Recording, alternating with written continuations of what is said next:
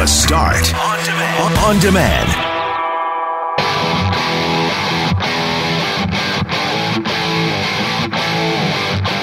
The Winnipeg Jets open their season with a loss. The Winnipeg Blue Bombers hoping to avoid another loss. We'll talk to Kelly Moore on hockey and Bob Irving on football.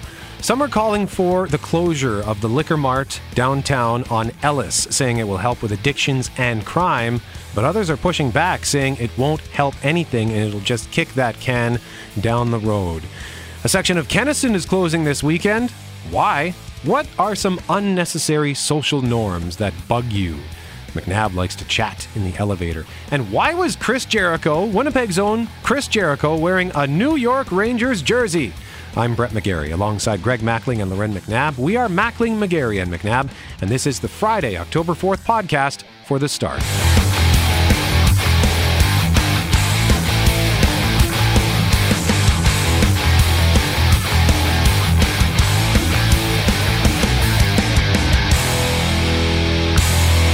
Greg Mackling, the Winnipeg Jets opened the season yesterday with a 6 4 loss versus the New York Rangers. Entertaining game, but I don't know if I'm more disappointed with what happened on the ice last night or the blasphemy which took place in the stands at Madison Square Garden. Oh, what, what happened? Blasphemy. That's a harsh. That's a harsh word. Press the clip, play the clip. See that number 27, Teddy Irvine's number. My dad, who played for the New York Rangers for five years, from 70 to 75, and here I am at the season opener of the New York Rangers versus the Winnipeg Jets here in Madison Square Garden, the world's most famous arena. The AEW Le Champion is here. It's very apropos. World's most famous arena, world's most famous wrestler, right here. AEW champion, New York Rangers. We're both winners, baby. And don't forget, number 27 in the program, number one in your hearts. Oh, yeah. Chris Jericho, Winnipeg's own Chris Jericho, wearing a New York Rangers jersey. Greg's shaking his head right now. Did you see this picture, McNabb, of Jericho? Yeah, I saw it going around last night. So, does he live there? Like, what's his allegiance to the Rangers? Like, what? Where is he? I believe does he have a lives, home there. I believe he lives in Florida, Lives in Yeah. Florida, but he was born in New York. okay. in Manhasset, New York. And because his dad, uh, Isaac Brock grad, by the way, Ted Irvine, NHL player, played for the Rangers. And so that, that's where his allegiance is there. But we've always been under the impression that Chris Jericho is the world's biggest Winnipeg Jets fan. Can't he be both? I don't know if you can be both. Well, and I got a message on. I believe Insta- that you cannot be both. I got a message on Instagram from uh, DJ030 and he he says not sure you should use Fozzy, Chris Jericho's band, as an opening song anymore. I thought Chris was a Jets fan. Traitor. Wow. But here's the thing: as we we heard in the video, he's honoring his father by wearing the Rangers jersey. I think we can give him a pass on that. I think so too. We can be both. You can be both, Greg. It's okay. Well, at, at, you, when you throw in the fact that Ted Irvine is from my neighborhood at Isaac Brock Community Center, we used to have a picture of Ted Irvine in the in the front room where we would all change our skates, along with Andy Van Hellemond and uh, some of the other NHL alumni from our part of the city. I, I think I'm better with it this morning than I was last night. How's that? We won't be ditching Fozzy quite yet as the uh, opening song. We mentioned just yesterday that it was time for us to have Chris Jericho on the show. Maybe we should we- reach out to him over the weekend. We can sort this out. Uh, before we move on with what we've got coming up here, yesterday, okay, I had some sleeping adventures yesterday and this morning. First adventure, yesterday we had a meeting at work. Uh, late, it started at 4.15, so that ended up, for us, we had to come back. Uh, and I didn't get a nap in from when I left from recording the couch potatoes to, to coming back. No big deal, whatever. Uh, it's not the end of the world. But I'm so I'm standing along the wall as this meeting is happening, and I fell asleep on my feet. I almost fell over. I had to stop myself before I put my hand over and had to lean on producer Kyle, who was standing right beside me. I just kind of nodded off for a second, and I thought, well, I think that might be the very first time that's ever happened. And then this morning, uh, instead of going home and going to bed at a decent time, I stayed up and watched TV. I think it was like 11 o'clock. It was the last thing I remember. Next thing I know, I'm sitting on the couch. I look down on my phone. It's 3:19 a.m. Didn't know what day of the week it was.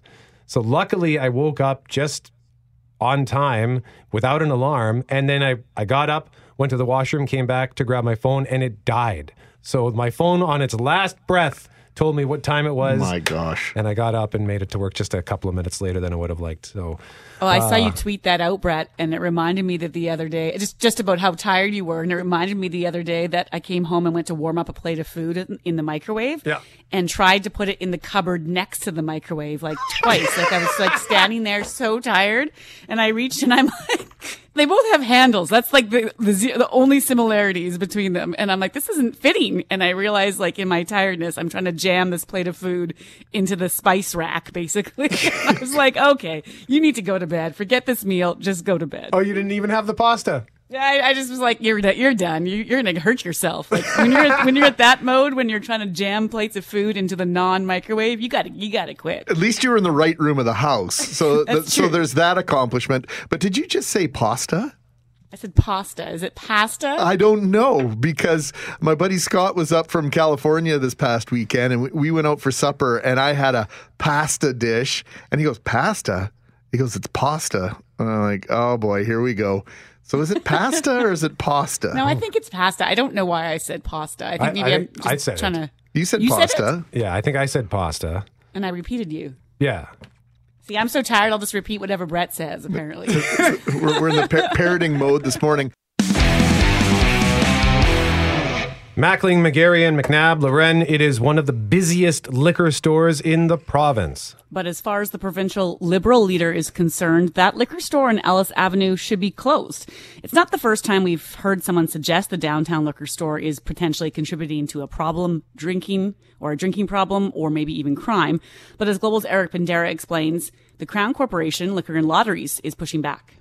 Dustin Harper bought a bottle of sherry at the Ellice and Hargrave Liquor Mart Thursday, and he thinks people who drink cheap booze would just go elsewhere if this store was shuttered. It won't change. It won't change at all.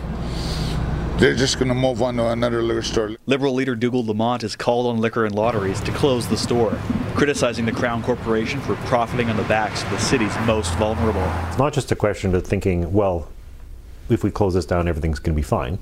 Uh, we need to have, we need to make sure that we're doing a better job of uh, providing people with addictions treatment. There's a Liquor Mart in City Place Mall a few blocks south, a proposed location in True North Square, and four beer vendors nearby. A public health researcher says Lamont's policy could make sense, but needs to be coupled with treatment.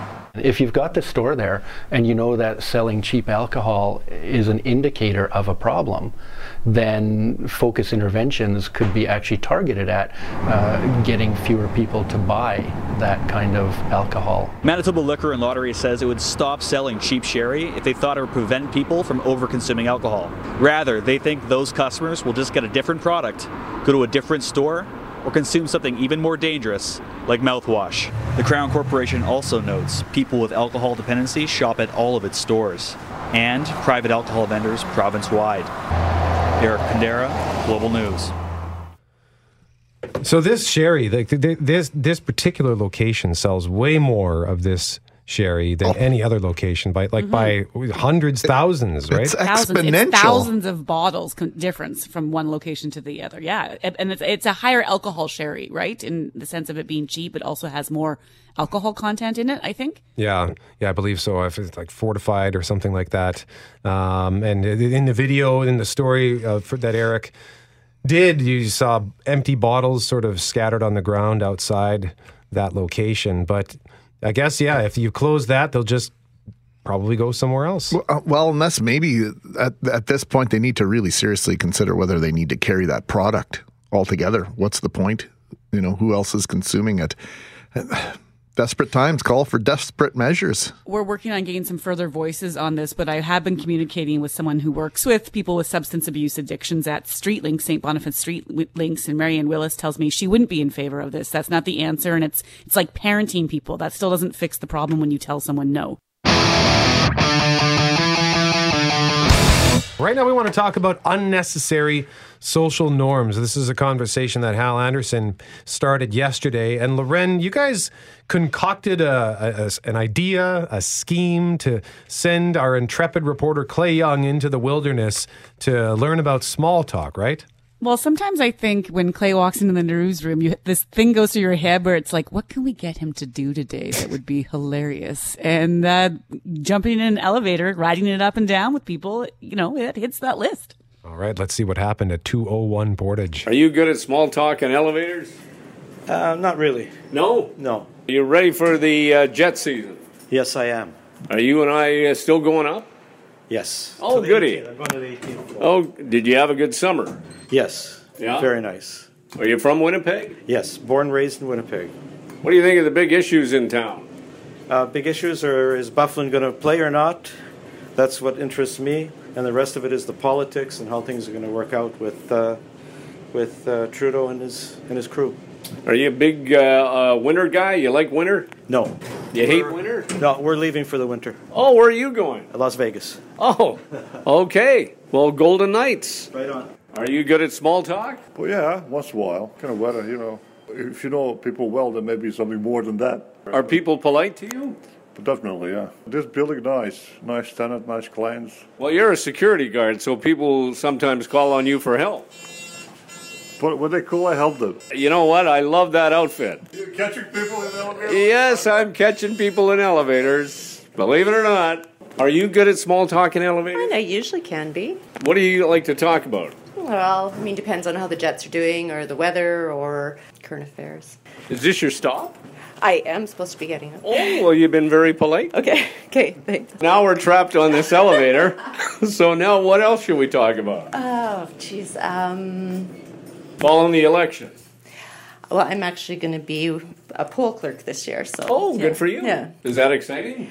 Yeah, not really. I did a poll count or um, election vote counting, I guess, for the provincial one, which was Okay. uh, for me that I found. My name is Clay. What's your name? Jacinta. Ah, nice meeting you. It says from a small town. Oh, what small town? I St. mean- Rose. St. Rose, Yeah. of course. St. Rose de Lac. That's the one. Are you good at small talk in elevators? No, I'm not. I usually just look at my feet. There Well, you, you- you're dressed impeccably go. Well, today. thank you very much. What do you think of the weather? I think it sucks. What about those Jets? Well, concerned about the defense and looking forward to the season. And how about those Bombers? Uh, very concerned about them overall. Are you keeping an eye on the federal election? Uh, a little bit. Well, you and I have had a great conversation. Take care. Don't don't get crushed by those elevator doors. Are you good at small talk on elevators? No. We're going to get off the elevator. Well, then I'm all alone with you. Are you good at small talk on elevators? I'm okay. What should we talk about? Uh, What do you think of the weather? it's not so good. Okay, you have a good day. Do we as much uh, send Clay out on assignment as uh, sick him on society? Mm-hmm. It's like a social experiment to see how people are going to react. But, you know, the conversation started because it was a list of things that are social norms or etiquette and the things that bother you. And I think there's two types of people. You either get in an elevator, kind of put your head down or look at your phone, or you get in like me and you see who wants to talk. I love talking in elevators. How about with the clerk? How about with the clerk at the uh, grocery store when you're paying for your stuff? Yep. Do you just Uh, head yep. down, or is it a, a whole chit chat session going Chit chat. on? I love a good chit chat. Why do you like the, the elevator small talk? Because I think so. First of all, and you guys will notice this when we move downtown. So there's a 30 plus floors at 201 Portage, and so you have a long ride. It's also a good gauge on like how people are feeling. It's how you start your day. So you want to get in and kind of be in a, you know, get your mood up. And so when you get in there and someone's got their head down and everyone's kind of m- making these weird moans or just sort of look depressed, it's, it frustrates me. So I, it's almost like a challenge. Like I will start complimenting people on their shoes or start talking about the weather just to see if I can get a smile. It's like, you're not going to stand here in silence for the next two minutes. It Yeah. bugs me. Yeah, so I want them to talk. I find either to be awkward. I find the silence to be awkward because you almost feel this obligation to say something. It's just weird standing there with another human Mhm. being and being quiet. But then if they start talking, like I got on the, the elevator yesterday in my apartment, and, and naturally the guy says, "Oh, this weather." And I said, "Well, it looks like it might warm up." And and then we started talking about. He was saying, "I." I, well, you can't call it the the late summer, what we used to call it. You can't call it that anymore. And then I was trying to remember what we what is the acceptable term now uh, when we get the the late warmth surge in the fall. Um, Bonus summer, extra summer. Yeah. Like, well, yeah, you can't term the use the old term because it's racist. But uh, so he was going on about that, and then I was just struggling to to keep that going. uh, so I just I I'm super awkward. I guess I'd rather just ride up the elevator by myself. Well, the default position is just to sit there or stand there more appropriately, and you, you just watch the numbers counting down. And it's like it's the version of television. Got to have something that's moving.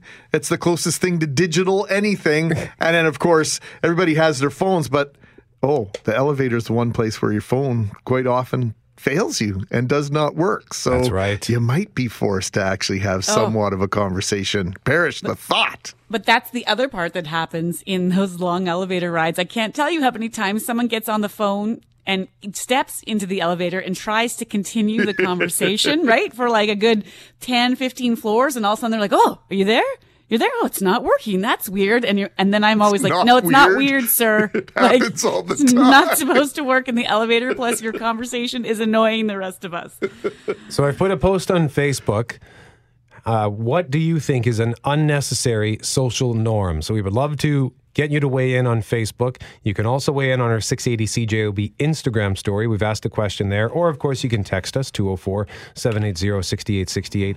And we're going to gather the troops and have a conversation about this in a moment. But before we do that, I found a video on YouTube how to pronounce pasta types with a real Italian. This is what the video is called. And here's what he says. Today we are learning how to pronounce pasta like we Italian like to say it. Pasta. Real Italian. To pronounce pasta, pasta, pasta, pasta. So pasta, right? With the A, no paw, like a dog's paw. What? Is that what I'm hearing? I heard Pasta. pasta. No, he's Pasta. he's saying pasta. So it's not it's not like a hard pasta, but it's I'm not more there's no there's no pasta. It's like pasta. It's sort of in between. yeah. But he has an accent. Well, yeah, he's Italian. Yes. And we that- want to learn how to say it in English. He, he was speaking He English. was speaking English. With an Italian accent. It's like if you asked Teemu Selanne how to say his name, it wouldn't say sound like Teemu or Selanne at all. Well, that that goes back to what Eve always talks about when he drives him nuts when we say Notre Dame. You're just- Yes. so you're, you're looking. So in other words, you want to learn how to say it in lazy. I just want to say it in English. That's all I want. was English. That was So- English. someone's taking uh, uh, our pasta pasta conversation and raising us a Graham versus Graham conversation. Oh yeah, Graham. Well, yeah. Graham. Yeah, and, and, and specifically with Graham Avenue, it's Graham, not Graham. Uh, you do, and they reference that a lot of Americans say Graham, but in Winnipeg's case, it's Graham Avenue. And it's also Graham cracker crust. Yes. Yes. Okay.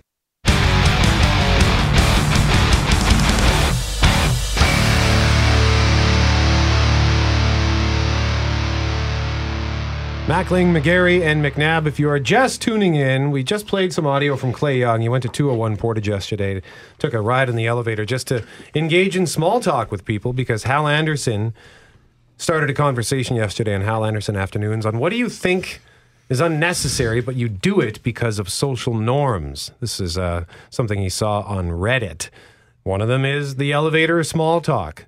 So, Jeff Braun, I want to start with you. Uh, Yeah, right. Because uh, I have a feeling that you I don't go in for elevator small talk. Yeah. No. Is it what is so? uh, Is there a, another particular social norm? Uh, It's it just it's nothing specific, but in general, the I don't I have no problem with being polite and ma- good manners and that sort of thing. But I think we go f- way too far with the, all the little niceties. The not not necessarily the please and thank yous, but the however many times a day you say I'm sorry to somebody, hmm. however many times a day you say hello to somebody when you're passing them, even though you've seen them five times that day already. Yeah. Things like that that gets on my nerves. I feel it's just if we took the energy we expend on that and put it into something like finding the cure for cancer or something, we could really change the world. Like I feel, I feel like it's that? Are you boy. running for like it's up to ten percent of the day is just doing stuff like that. Where like when you meet somebody and so you're trying to get around them, but you both go the same way. Oh, oh, no, uh, uh. It's just, just g- one of you just go. Just push the other person, person out of the way. you don't have to go that far, but you know what I mean. It's just stuff like that. It gets on my nerves real fast.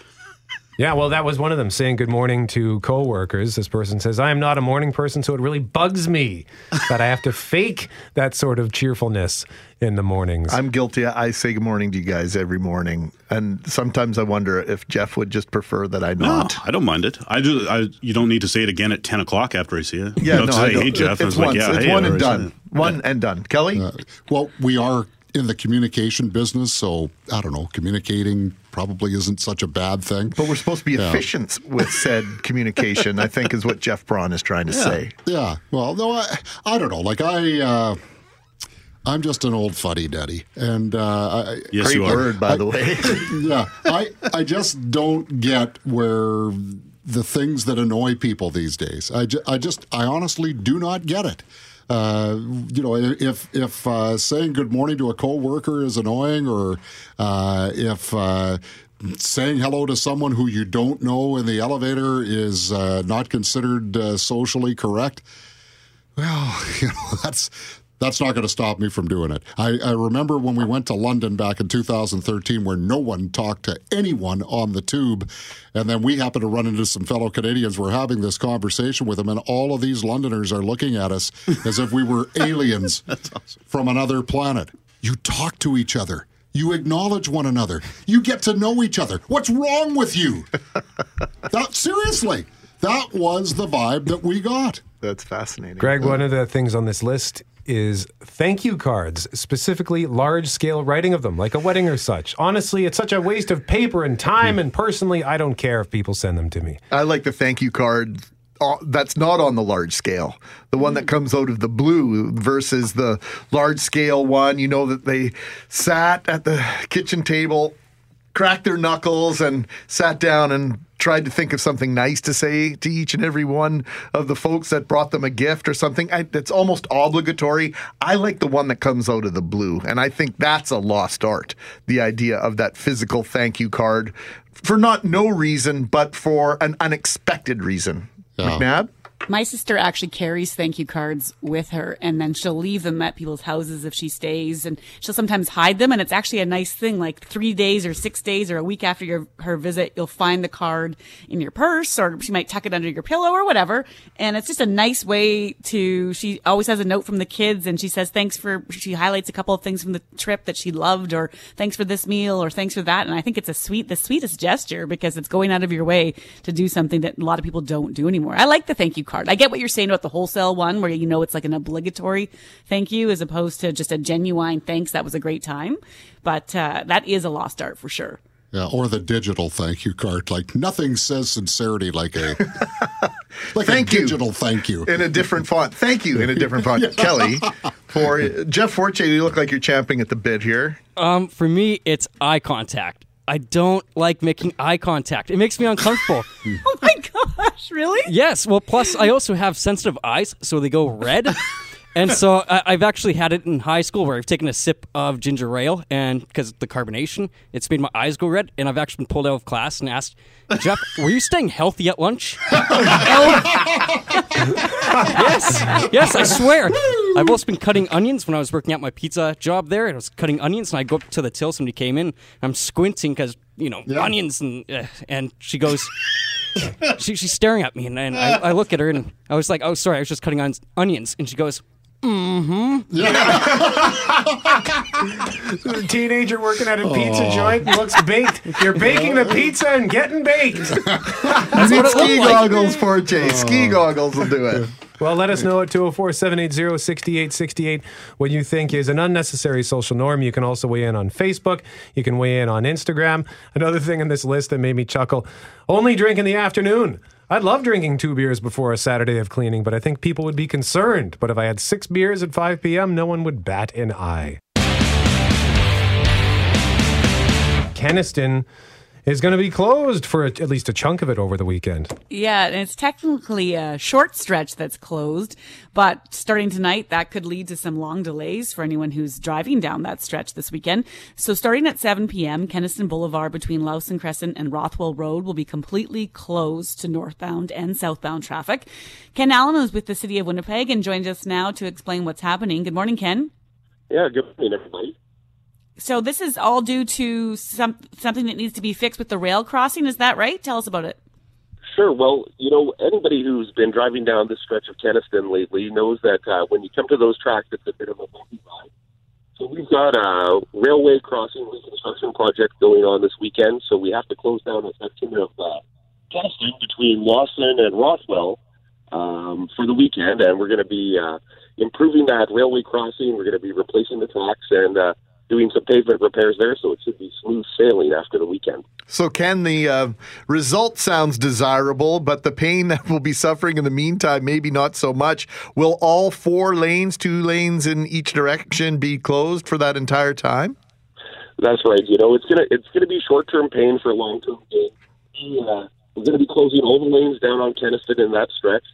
And uh, we're recommending that motorists, you know, allow additional travel time, kind of plan their routes this weekend, and use uh, alternative streets like Waverley or Pembina Highway uh, over the weekend uh, to get around while we get this work done as quickly as we can. Now, transit reroutes are going to be in effect as well. How, but how significant of a detour is that going to be? Well, I think it's going to be it's going to be a minimal type of a detour. Uh, you know, we want people to uh, double check with uh, transit about uh, their schedules, but for sure, uh, you know, those transit buses are going to be detouring around the work, and we're going to get a, still be getting people to their destinations.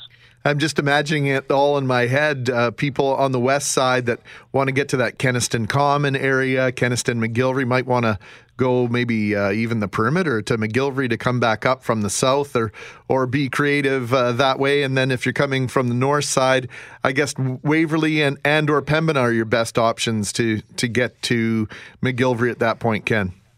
Sure. You know, you, you, we really are recommending people to sort of think ahead, you know, plan their routes accordingly, you know, allow that additional travel time and use Waverley or Pembina to get around.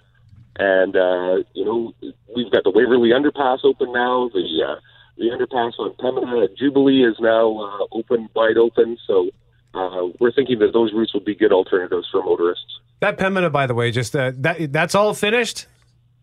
Yes, it is. You got to drive through there. It's looking really good down on Pembina and Jubilee. Well, we drove. Greg and I did drive through it the other day, and I just thought, like, is is this actually done? Like, there's no, nothing. Like, you're not going back for anything else. well, I think there's still some some minor work to do. We go back and, and we sometimes do uh, some of the landscaping in the springtime after the winter's done.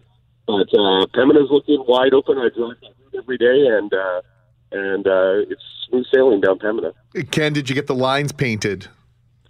I believe they're working on that. All right. Excellent. So, Ken Allen, uh, thank you for the update on this. Uh, and I think you've put it very well short term pain for long term gain. You have a great weekend. And uh, if anything crazy happens over the weekend, this gets delayed, what have you, please let us know.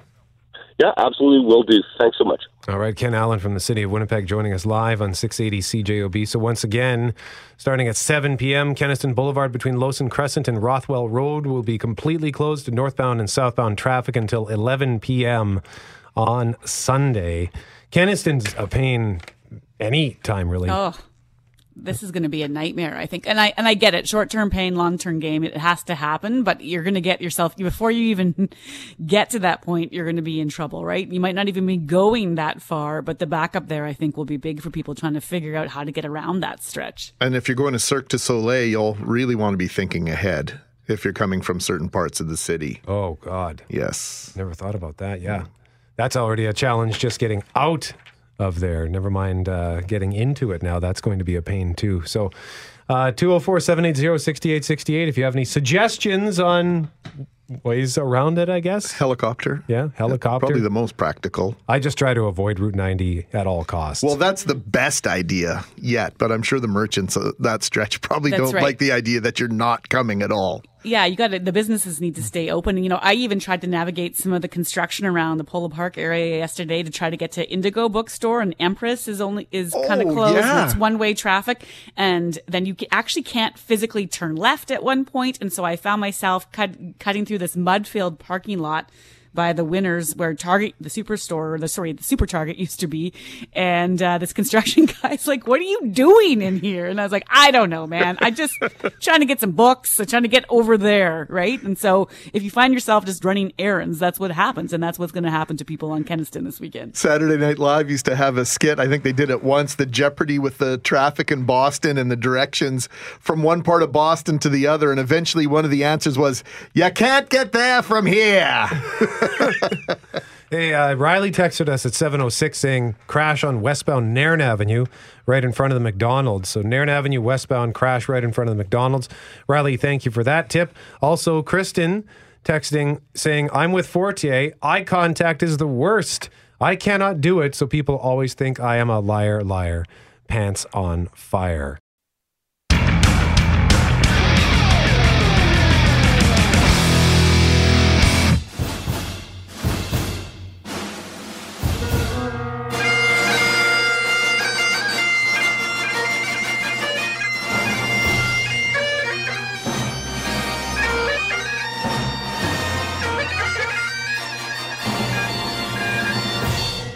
Must be for a Gerard Butler movie, Oh, Scottish bagpipes. The Butler verse, as Jeff Braun likes to call it. Uh, for those who have not, don't listen to the Couch Potatoes, Jeff Braun in recent months he's hated Gerard Butler. Loren McNabb, do you like Gerard Butler?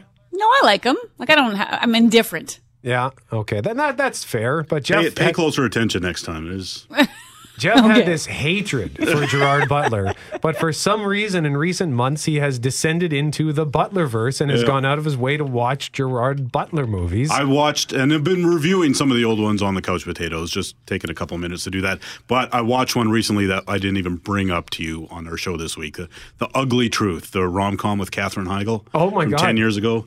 That's, oh, that was, it took me three sittings to get through that one. Uh, that looks was bad. horrible. It is bad. You should have given up after the first attempt. I got to, I'm not, I, once I start something, I like to finish it. I got to see how it ends. well, and uh, yeah, he's got dedication in watching bad stuff. Like what's we talk about it on the Couch Potatoes, but there's a show on Netflix that some are describing as the worst show ever. and you're watching it. It's Loren's favorite new sh- new favorite show. The I came into work. I came into work. Was it last week, Jeff? And I said, Jeff, you have to watch the show because it's so bad. It's so bad. What is it? It's the island, and uh, it, it's like it, it's like it feels like they're trying to be lost, and they, all these people just wake up on this island, uh, dressed in the same outfit. They don't they they're, they don't know why they're there or even who they are, but they also don't seem to care. Like there's zero effort made to try to be like, oh well, who are you, or how did we get here, or does anyone remember crashing a plane, or it's just so bad. And how many episodes, Jeff, have you Uh, watched? There's seven, I think. I've only I've seen three so far. And Oh, I'm- my word. Yeah, I, I don't. I actually I don't know that I'll finish that, but I probably will. How many episodes have you watched, Loren? No, I got 22 minutes in and we shut it off. We were like, this is horrible. But then I was like, I'm going to make Jeff Braun watch this. And he will. He'll do the whole thing. The moral of the story is Loren McNabb is a better salesperson than she is a consumer. All right, so there's one big movie this weekend. Jeff Braun, what is it called? It's called Joker. Arthur, I have some bad news for you.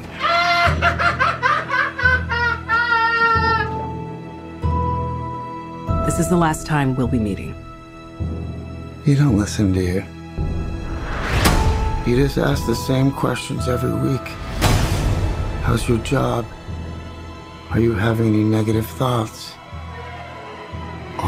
All have are negative thoughts. Joaquin Phoenix stars as Arthur, and a lot of people pick on Arthur, and it's starting to have an effect on him. One of those people, a talk show host played by Robert De Niro, whom Arthur idolizes until he makes fun of his stand up comedy. And finally, in a world where everyone thinks they can do my job, check out this guy. When I was a little boy and told people I was going to be a comedian, everyone laughed at me. Well, no one's laughing now. You can say that again, pal. And then he becomes a Joker, right, Brett? and then he becomes the Joker. yeah, so I reviewed this yesterday, but in case you missed it, I saw it on Wednesday. And uh, if I, I really believe that even though it's set to break a box office record this weekend, there the the speculation is it will break Venom's record from last year. uh, That's for like an October movie? Okay. Yeah, box office record for October. Uh, I think a lot of people are probably going to walk out of there very disappointed if they haven't watched the trailers, because a lot of people do not like watching trailers. Yep. Or any of the marketing because trailers sometimes give away the farm. A lot of the time. Like uh, Terminator, that Terminator Genisys movie that came out a couple of years ago. They the big twist of the movie was in the trailer. uh, Castaway did that as well. well, Sort wasn't of. that the whole premise of? Uh, like what was the what did they give away in Castaway? They show him alive on a plane, asking what did, what did they put in his coffin. Oh, okay. Yeah, so it's like, oh, well, I guess he gets off the island. Yeah. so, but so a lot of people don't like to watch trailers. They just like to go in fresh. And if they go in expecting this to be the Batman version of Joker, that's not what this is. So if you if that's what you're looking for, you might want to look elsewhere because this is not some kind of a wacky crime caper. This is a very dark, disturbing character dive about a mentally ill man who is systematically beaten down figuratively and literally by society until he snaps and then becomes the man who will one day be the Batman super villain. And it's rated R. It's rated R. It is violent. Don't let your grandkids trick you into taking you to this movie on the weekend. Yeah. I see that sometimes at theaters where there's it seems like a like a a grandma and a like a six year old boy, and I was like, uh, this What is does not the R? well. What does the R apparently stand for, if not restricted? Yeah, I know. How do you talk? how do you work that way? Technically, it's not an R. That's an American thing. Ours would be 18A. Or Oh, okay. Yeah, actually, I'm just going to pull up what the rating would be for a Joker in uh, in Canada. Uh, would it be? I'm guessing it would be 18A. Where Might be 14A. You never know. We're a little bit more laid back than the states sometimes in those things. Well, in this case, you're in Quebec, it's rated G because almost every movie is. Seriously. Really? Isn't that something? I can't seem to find it here. But anyway, it's violent. You, there, there are some some rather brutal, violent scenes. Nothing like that you haven't seen before. But when they do happen, you just kind of go, "Whoa! I wasn't expecting that." So, but I liked it. It's getting very mixed reviews. Uh, last time I checked, was at the sixty nine percent on Rotten Tomatoes. A lot of people hate it. A lot of people like it. I will say it gets tedious. In uh, near the middle, where they just keep pounding that his life sucks. I wanted to stand up and say, "I get it. His life sucks. You, you've sold me. I understand why he is going to lose his mind. But uh, once they, they, when they, they really bring it home, like the, the final 30 minutes are just tremendous. So I liked Joker. I give it four couch cushions out of five. You can hear more of the review in the Couch Potatoes podcast, which is now available, or you can listen to the Couch Potatoes on CJOB tomorrow at noon, Sunday at 6. Loren, it looks like you made the uh, good decision to bail on the island. And Jeff, pay attention here. One of our listeners says the whole danged series it is just awful, and the ending is even worse. Really? Well, So- now I Oh. want to. Now I want to see the Yeah. ending. See how bad it is. I might come back in. I might be back in. Look at that. So the, the, it's an admonishment to stay away, but the curiosity of Jeff Braun and Loren McNabb, they want to see How Jeff- bad could it be? How You bad twisted. it is. Oh my God.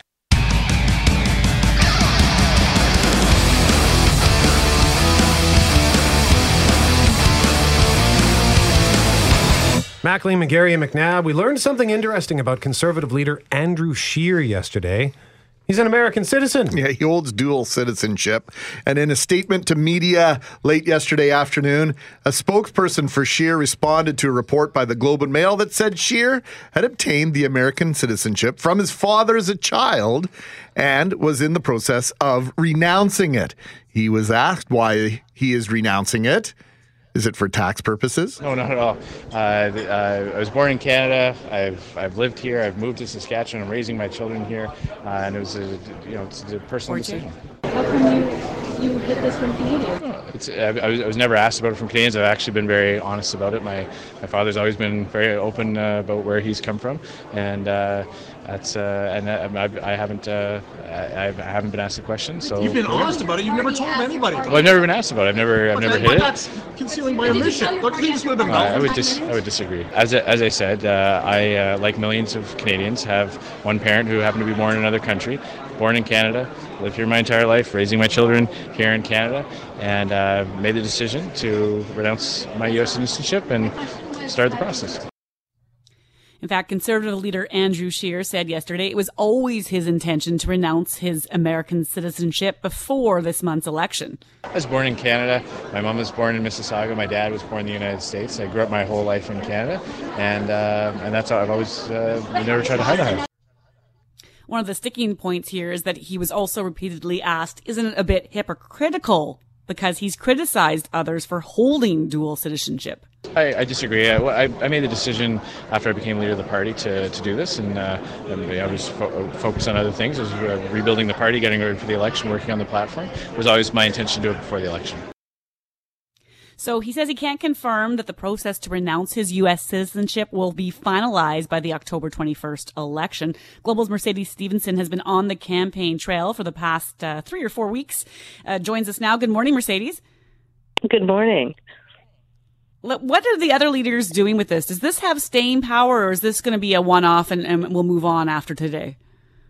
Well, it'll be really interesting to see because Andrew Scheer did not declare this openly. And that becomes one of the problems in politics is whenever people don't come right out off the top and say look you need to know this. I have dual citizenship uh, which mutes a lot of the criticism it makes them potentially vulnerable. So the Liberals will have to see you know, exactly how they're going to be reacting to this. I'm sure Justin Trudeau will have something to say about it. Jagmeet Singh.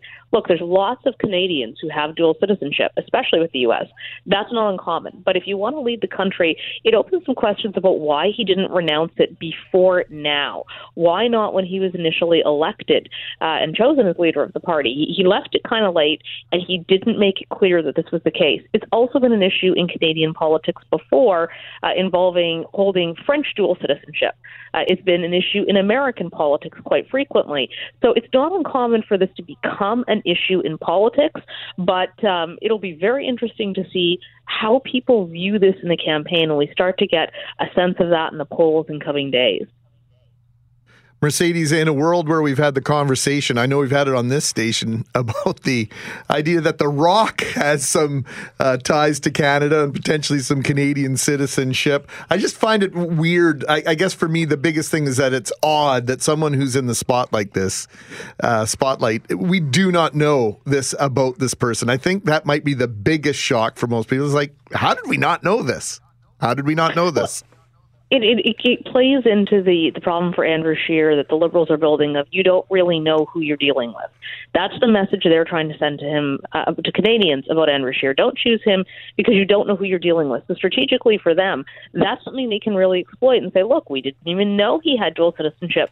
That's not an uncommon thing to have, but it becomes very controversial sometimes when people want to lead the country, and more so if you've not talked about it, because then people go, well, do I really know who this guy is? I mean, at the end of the day, does it matter whether or not he is he is or was a dual Canadian citizen? Uh, uh, sorry, dual American citizen. That's up for Canadians to decide. But it, it's not uh, scandalous. It's not something that's necessarily a negative. But because of the whole framing around who he is as a leader and how the other parties are attacking him, the fact he wasn't upfront about it and the fact that he did not do this previously could become problematic for him. And we're getting a lot of feedback at 204 780 6868. And by no means is this meant to imply that it's representative of the entire population, but the majority of the feedback coming in is something like, What does that matter? It's not like he lied about it.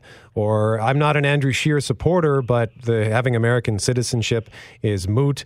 Or I could care less where Scheer is from. He's still distasteful regardless. So I'm just wondering is this a, a situation where maybe a mountain is being made out of a molehill?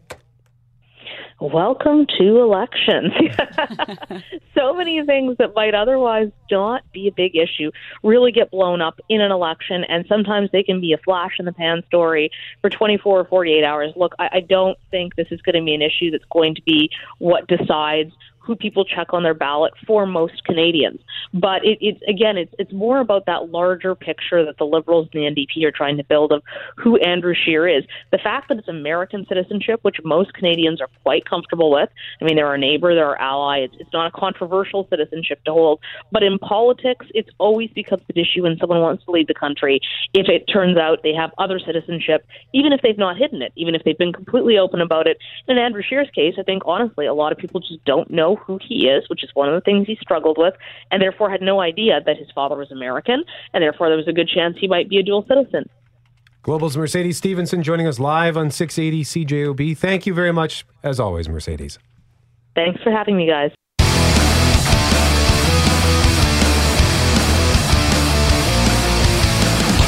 Loren, it's one of the busiest liquor stores in the province. Yeah, in the back alleys and sidewalks around the liquor store in Ellice, you can regularly spot empty bottles dropped by many of the customers who frequent it. We know that's led to calls in the past that maybe liquor and lottery should shut that downtown liquor store. Just this week, Liberal leader Dougald Lamont called on liquor and lotteries to close it. They've said they're not going to do that. And there are other people joining that opposition side to say, you know what, that's not going to make a difference. One of them is the Main Street Project. Rick Lees is its executive director and joins us now. Good morning, Rick. Good morning. So tell us about why it wouldn't help to close this store because there's a lot of people saying that it's busy, it's part of the problem, and even a typical or a, a regular alcohol sold there, the bre- the sherry is is part of the issue. So what what say you? Yeah, for sure. I mean, it's the highest volume of that particular product uh, that's going to people dealing with chronic addiction around alcohol. Um, there's no doubt about that. But by closing the distribution of that center, all you're going to do is move that to the next closest liquor store or the next available source. Um, so you're really not going to solve a problem. Um, the other reality is that if you try to keep it away in that manner, while I completely sympathize and understand where the thought process might have come for that, um, you're going to force people to either move up or down the supply chain. And our concern is um, because money is tight, uh, people move down the supply chain and into things that are more dangerous, like solvents and uh, and things like that, which are very harmful. Uh, but um, you know they may move to hand sanitizer simply because it's less expensive. Rick, you mentioned solvents, and there has been a move and was a move years ago in Winnipeg to put certain products, consumer products that could be used in a nefarious uh, way, and for people to get to to get high, for lack of a better word, uh, behind the counter and under lock and key. Ha- has that worked at all? Uh, it does, but there's still a sort of a black market supply that people come out and prey on the most vulnerable. Um, and so when people get their EIA checks and so on, you can regularly see that those folks out there supplying that product to them. Um, so where there's be money to made to be made, there will be people taking advantage of the uh, the most vulnerable. That particular sherry, Rick. I mean, they sell thousands of bottles uh, versus the, the other stores that maybe sell a couple of hundred. Uh, some say that the liquor and lot, the liquor marts are culpable in this, uh, that they're contributing to the problem because they have such a huge supply at that location. Uh, do you think they're part of the problem?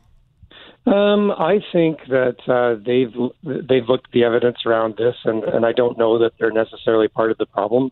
I mean, they're a distribution system, and uh, uh, at the end of the day, they're open to all. You're right. I think it's about 33,000 uh, uh, bottles of that particular product, so that's high, but that's going to people that are largely dealing with very long-term chronic addiction. So, so the answer, I think, from all sides is to really look at uh, treatment uh, and management. Uh, about 18 months ago or so, we put forward a proposal to actually have a controlled supply of that product through our facility, including an, an outpatient managed alcohol program. And, and we still think that those types of evidence based uh, responses to chronic addiction is a better response than simply trying to shutter uh, locations and forcing people to go further to find it. Rick, Rick, just the with the idea of that controlled program, you mentioned that you put that proposal out 18 months ago. Where does that sit? The idea would be that people who have addictions can get controlled access to alcohol, potentially, say, at the Main Street Project. Was that idea just pitched, but it's still sitting on the shelves? Uh, yeah, I, I think it got some good traction. I, I mean, it's not our idea, obviously, in the sense that it's based on pretty strong evidence from other locations around the world. Um, uh, but we put that forward as something that we might be able to do here, even as a pilot. And I think at the time we had suggested, why don't we pilot it and see what kind of benefits are brought in, and, and then collect the data and share that. Um, I'm not sure, uh, to be honest with you. I, I, I, don't. I think it was well received. Um, I'm just not sure at this point uh, where it sits, to be honest. So, is this? I don't want to tie it too directly, but is this the equivalent uh, of a safe injection site to a certain extent, Rick? Uh, no, completely different things, completely different uh, uh, uh, substance, completely different addiction in terms of alcohol and chronic alcohol use. So um, I wouldn't link the two together by any means. I think they're quite different. All right, Rick Lees with the Main Street Project joining us live on 680 CJOB. Thank you very much for the time, Rick. We appreciate it. Thank, thank you. Have a great day. We're going to talk about ice hockey in a moment. Kelly Moore is here with us. But before that, we just want to quickly revisit two topics. One, the liquor store, the other, Andrew Scheer. Loren McNabb, uh, what are people saying about the liquor store on Ellice? Well, of course, this is in response to the fact that more people, uh, Liberal leader Dougald Lamont among them, pushing for the closure of that liquor store on Ellice because of what he says it's co- contributing to the drinking problem, substance abuse problems, potentially even a crime problem. We have one listener who's written in to talk to us about the fact that they work uh, with the patrol group in the Central Park area, which is kind of right behind that liquor store. And he says that part of the problem in terms of controlling substance abuse and all the rest has to do with patrols. And he'd like to be able to expand the patrol team to that area because there's never a day, he writes, in our neighborhood that goes by without violence of some kind. When we sit in the park, we sit with our cell phones in hand and we have police and cadets on speed dial. So that's how substance abuse might be contributing to some crime in that area. Uh, another listener texted in to say that they spent three years in Thompson. And you were talking this morning about the sherry, the sherry being one of the biggest purchases at that liquor store and thousands of bottles of that high alcohol sherry are purchased at the Ellice store every year. Well, this listener said, I spent three years in Thompson and the liquor mart there has boxes of Winchester sherry right behind the tel- till. It sells so fast they don't bother putting it on the shelves. You can literally watch people walk in the door, go straight to the till and the cashier just hands them that bottle. And then on the subject of Andrew Scheer, which is, by the way, uh, about our question of the day at cjob.com, brought to you by Credit Aid, helping Manitobans get out of debt since 1992. Visit creditaid.ca, call 204 987 6890. Conservative leader Andrew Scheer holds dual Canada U.S. citizenship. Do you care? So far, 80% say nope. 20% say yeah. Doris texts Andrew Scheer, don't care about his citizenship. What matters is can he run a country? Let's keep the right focus. Another listener text didn't trust him before, even less now. And then on Twitter, a couple of people weighing in as well, including Ian Pfeiffer, who says, I do care that the media is trying to make this a bigger story than the two planes actually pushing the liberal offsets. BS. Mike said uh, dual citizenship, uh, less of a big deal for me than dual planes. Yeah. So you can weigh in 204 780 6868. We put the poll on Instagram. We put the poll on Twitter, uh, or you can just shoot us an email, mackling at cjob.com, McNabb at cjob.com, or Brett at cjob.com. Now to the ice we go. Yeah, the Winnipeg Jets, well, sort of. Madison Square Garden known for its poor ice Hmm. conditions. The Jets opening their 2019 2020 season at New York's Madison Square Garden, the most famous arena in the world, versus the Rangers and former Jet Jacob Trouba, who had three points, by the way. Yesterday, it was mentioned on this show that the Jets might play a few 7 5 games this year. Well, we were close. Goal scoring shouldn't be a problem for the Jets. The question, uh, and the largest question mark, surrounds how they will be able to keep the puck out of their own net. The Jets did blow a one goal lead early in the third period and ultimately fell 6 4 in a very entertaining game. It was Connor Hellebuyck who found his performance under the microscope following the game, and in typical Hellebuyck fashion, he wanted to know what all the fuss was about. I liked a lot of my game. I, I felt like I earned better. I feel like I played a lot better than five goals against, and I don't know. It just seemed like the puck was always in the wrong spot for me tonight. And and if I look back at my tape, I probably won't do a whole lot different. But I got to do something because five is unacceptable. That second goal, I think, that hit you in the mask. Um, and then the rebound popped out, I think, to Panarin. Was that one, were you maybe a little dazed from getting hit there and weren't sure where the puck was? A little bit dazed, and you know, I felt it touch my blocker, so I kind of thought I had it for a second, and that's that half a second, and I realized I didn't. It's right on his tape. I mean, it goes off my chin flat on his tape. That's that's pretty rare too. Kelly Moore joins us now, and Kelly, Kelly was looking over his shoulder into the into the net for the puck five times last night. Should he be looking for someone larger over one shoulder or the other? Uh, I, I don't know about that, but I do think that the opportunity is certainly there for Laurent Brossoit to earn more net time. Uh, way, way too early, I think, to say Laurent Brossoit is going to take over as the number one netminder of this team. But I, I do think that if he plays well in New Jersey, then he gives Paul Maurice something to think about uh, going to Nassau County Coliseum for the third game of that road trip. Um, Connor Hellebuyck was not the the problem. He was prob- he was part of the problem. I think he was about as average as the team playing in front of him defensively. And the trouble is, and, and you guys hit the nail on the head talking about high scoring games. Uh, this team is going to need great goaltending if they in turn to be as strong defensively as they were in 17 18. We've seen a little bit of a shift in terms of what makes a good save percentage without getting too deep into the weeds on this stuff. But an 839 save percentage, which is what Hellebuyck had last night, and he's been 900 or under in several of his preseason games already this year, is Yeah. not going to do it. Hellebuyck has not looked like the Connor Hellebuyck from two seasons ago. He struggled a lot last year as well, in my mind. Yeah, he wasn't as good last year as he was the year before, uh, and and and so that probably contributed uh, to the issue as well. But you know, to me, a goaltender is only as good as the people playing in front of him, and that breakaway goal by Mika Zibanejad.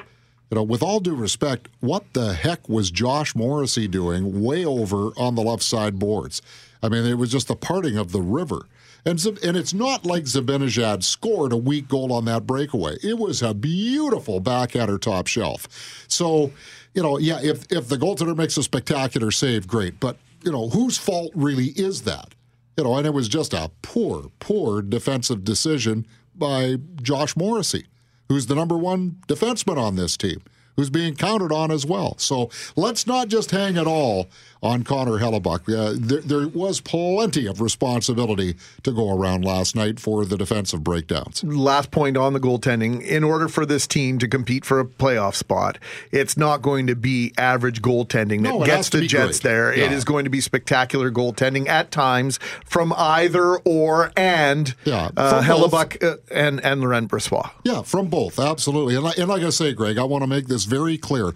I am not trying to uh, say that there's a goaltending controversy after one game. But I will say is, with exactly what you pointed out, how Connor Hellebuyck, he gave up a dozen goals in his three preseason appearances, and he did not have a particularly great start to last night. Then factor that into how last season went and the opportunity and how well Laurent Brossois played. The opportunity is there for more minutes. We'll see how it evolves over the course of the long season as to who will be the go-to guy. Who was the best forward on the ice last night for the Jets I'd say Nikolai Ehlers. Yeah, not just because of the three assists. Like he made a great play along the wall to steal the puck and set up a great scoring opportunity in the third period. He he was just flying out there. He seems very motivated uh, to put a so-so season uh, behind him. Uh, I really like the way that he played and how he fit in on that uh, Scheifele Wheeler line. was it John McLaughlin, the McLaughlin group, group on PBS that used to say, You are correct! Kelly Moore, you are correct. Thank you. Nikolai Ehlers Oh, was I've the started best off the forward season well. Yeah, there'll on be a the lot ice. of you are incorrect over the course of the year. Can I make a dynamite drop in here right now? Is it really Okay. Laurent or Laurent? Uh, I, I just, I, I, Laurent Brossoit. That's that. But however, you know, it's what you guys are saying, pasta or pasta. Yeah. I think. Yeah, yeah. So, so pick your. You know what? From now on, I'm gonna, uh, I'm gonna side st- stick handle around that. Uh, uh, Lauren or Loren, and uh, That's why I'm asking, I Kelly. know, I That's know. why it matters to me. yeah, he's an LB from now on, as far as I'm concerned. Well, Kelly's just uh, saying it in English, as to use Greg's parlance from earlier. Please, please. Um, Oh. a, a busy weekend too for the Jets, right? They got two more games. It is, yeah. They uh, well, they play in New Jersey tonight. And then, of course, they have the game on Long Island, and uh, you know all kinds of hockey, like the Manitoba Moose. They're celebrating their 20th anniversary season in Winnipeg, and they're opening their season tonight in San Antonio. The Winnipeg Ice, who had a great road trip last weekend, finally get back-to-back home games here against Edmonton and Vancouver. They're playing tonight and tomorrow night. And Mitch Peacock uh, is going to call those games both 7:30 starts on CJOB.com. So yeah, just a ton of hockey, and then add the football. And I know what I'm doing this weekend. Well, there's a little bit of baseball going on. I Oh, think they play playoffs, NFL yeah. football on Sunday. They do? Yeah, yeah. So you might want to load up on the chips and dip, and Yeah, maybe and I just have to MC a Manitoba Hockey Hall of Fame dinner tomorrow night, so I'm gonna have the PVR is gonna be just a smoking by the time Saturday night's over. Hey, and by the way, it's uh, Fridge Magnet night tonight for the Winnipeg Ice. First thousand fans through the door will receive a Winnipeg Ice fridge magnet, and then tomorrow it will be Zombie Night, where fans are encouraged to wear their best zombie costume. So that sounds like a lot of fun over at Wayne Fleming Arena. Kelly Moore, thank you very much for joining us, sir.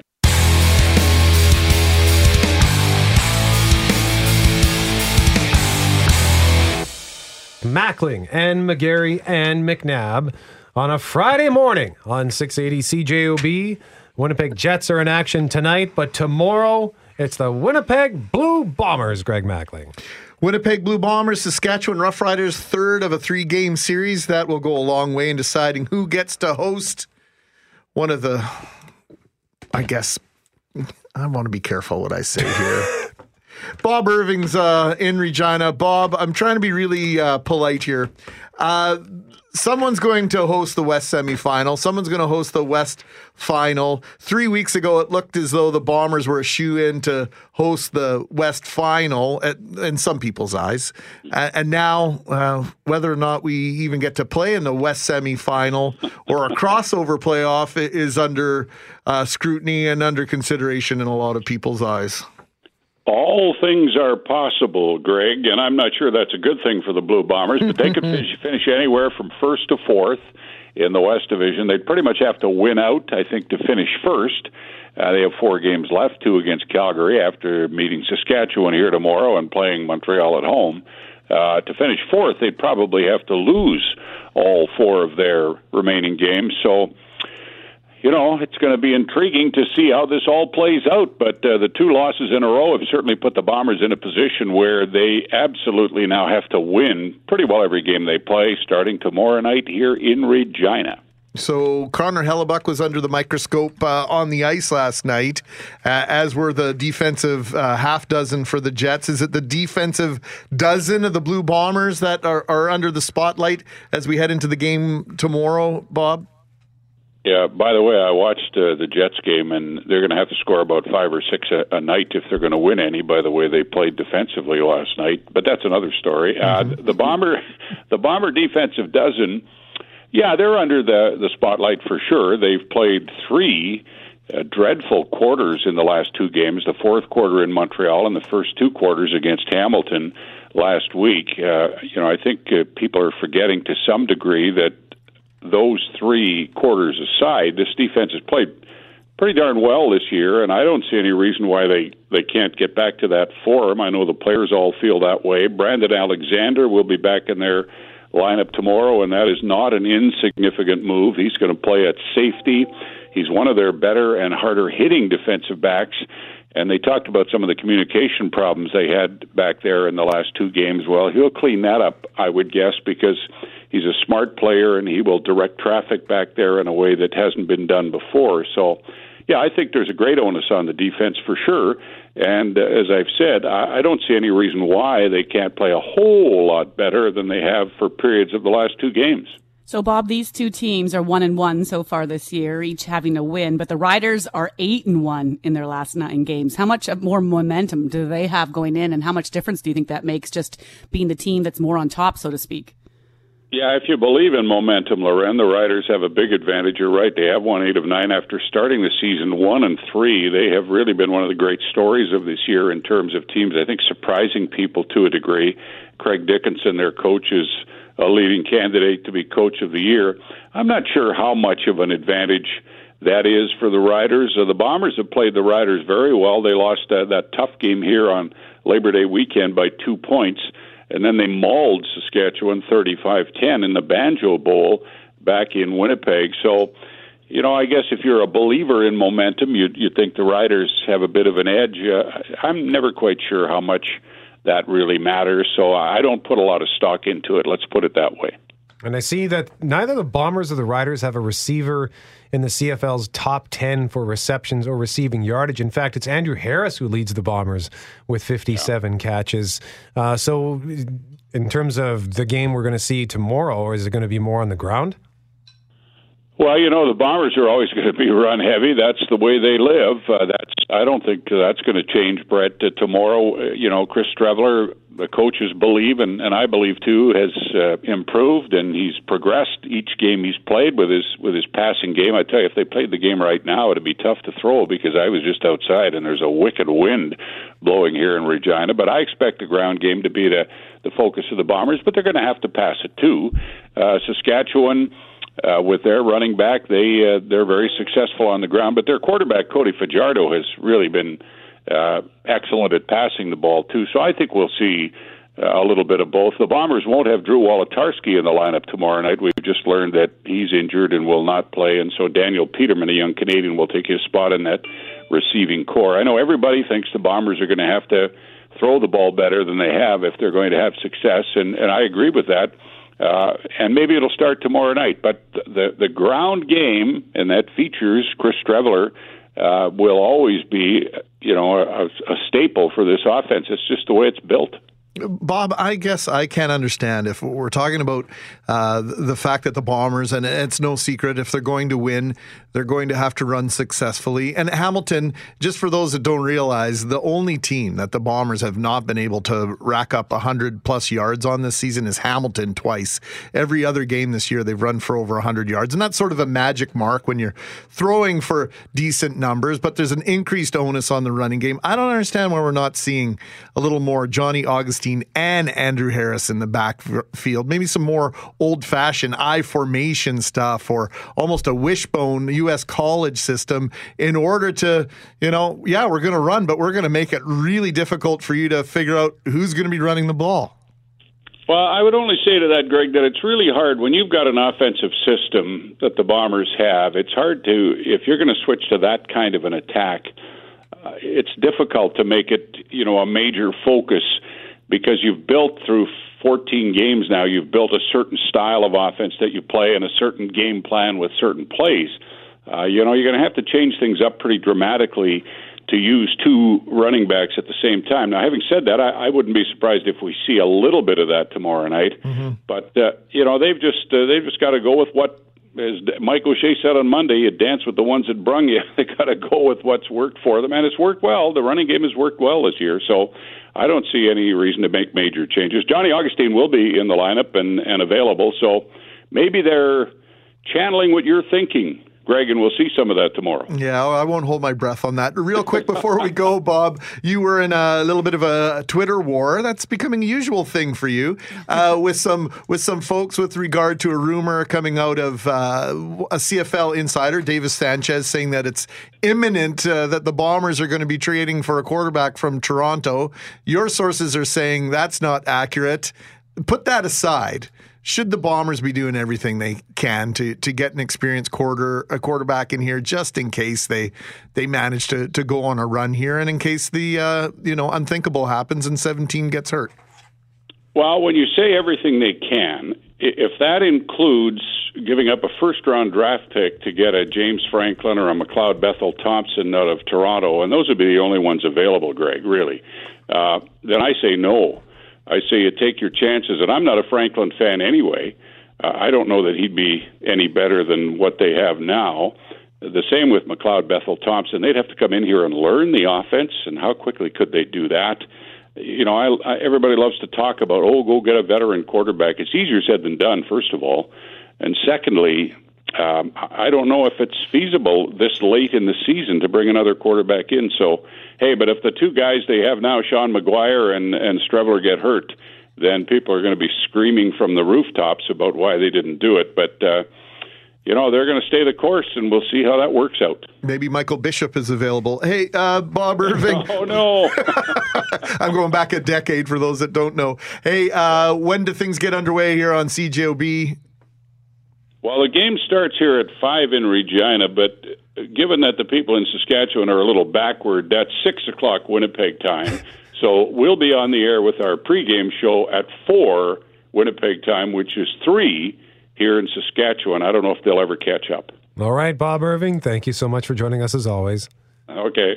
Bob Irving, voice of the Winnipeg Blue Bombers. Pregame okay. at 4, okay. kickoff at 6 tomorrow on CJOB. It's a must win. Yeah. Bombers yeah, got to win. Most definitely. And if uh, Edmonton wins tonight in Hamilton, yikes. What is that? That where would that put Edmonton? That would put Edmonton two points behind the Blue Bombers, and okay. that's fourth place in the CFL West. The fourth place team crosses over to mm-hmm. the East to play the East semifinal because the other three teams in the league are out of the playoff picture. So, yeah, this could be much different playoff picture come Monday morning if things go a certain fashion.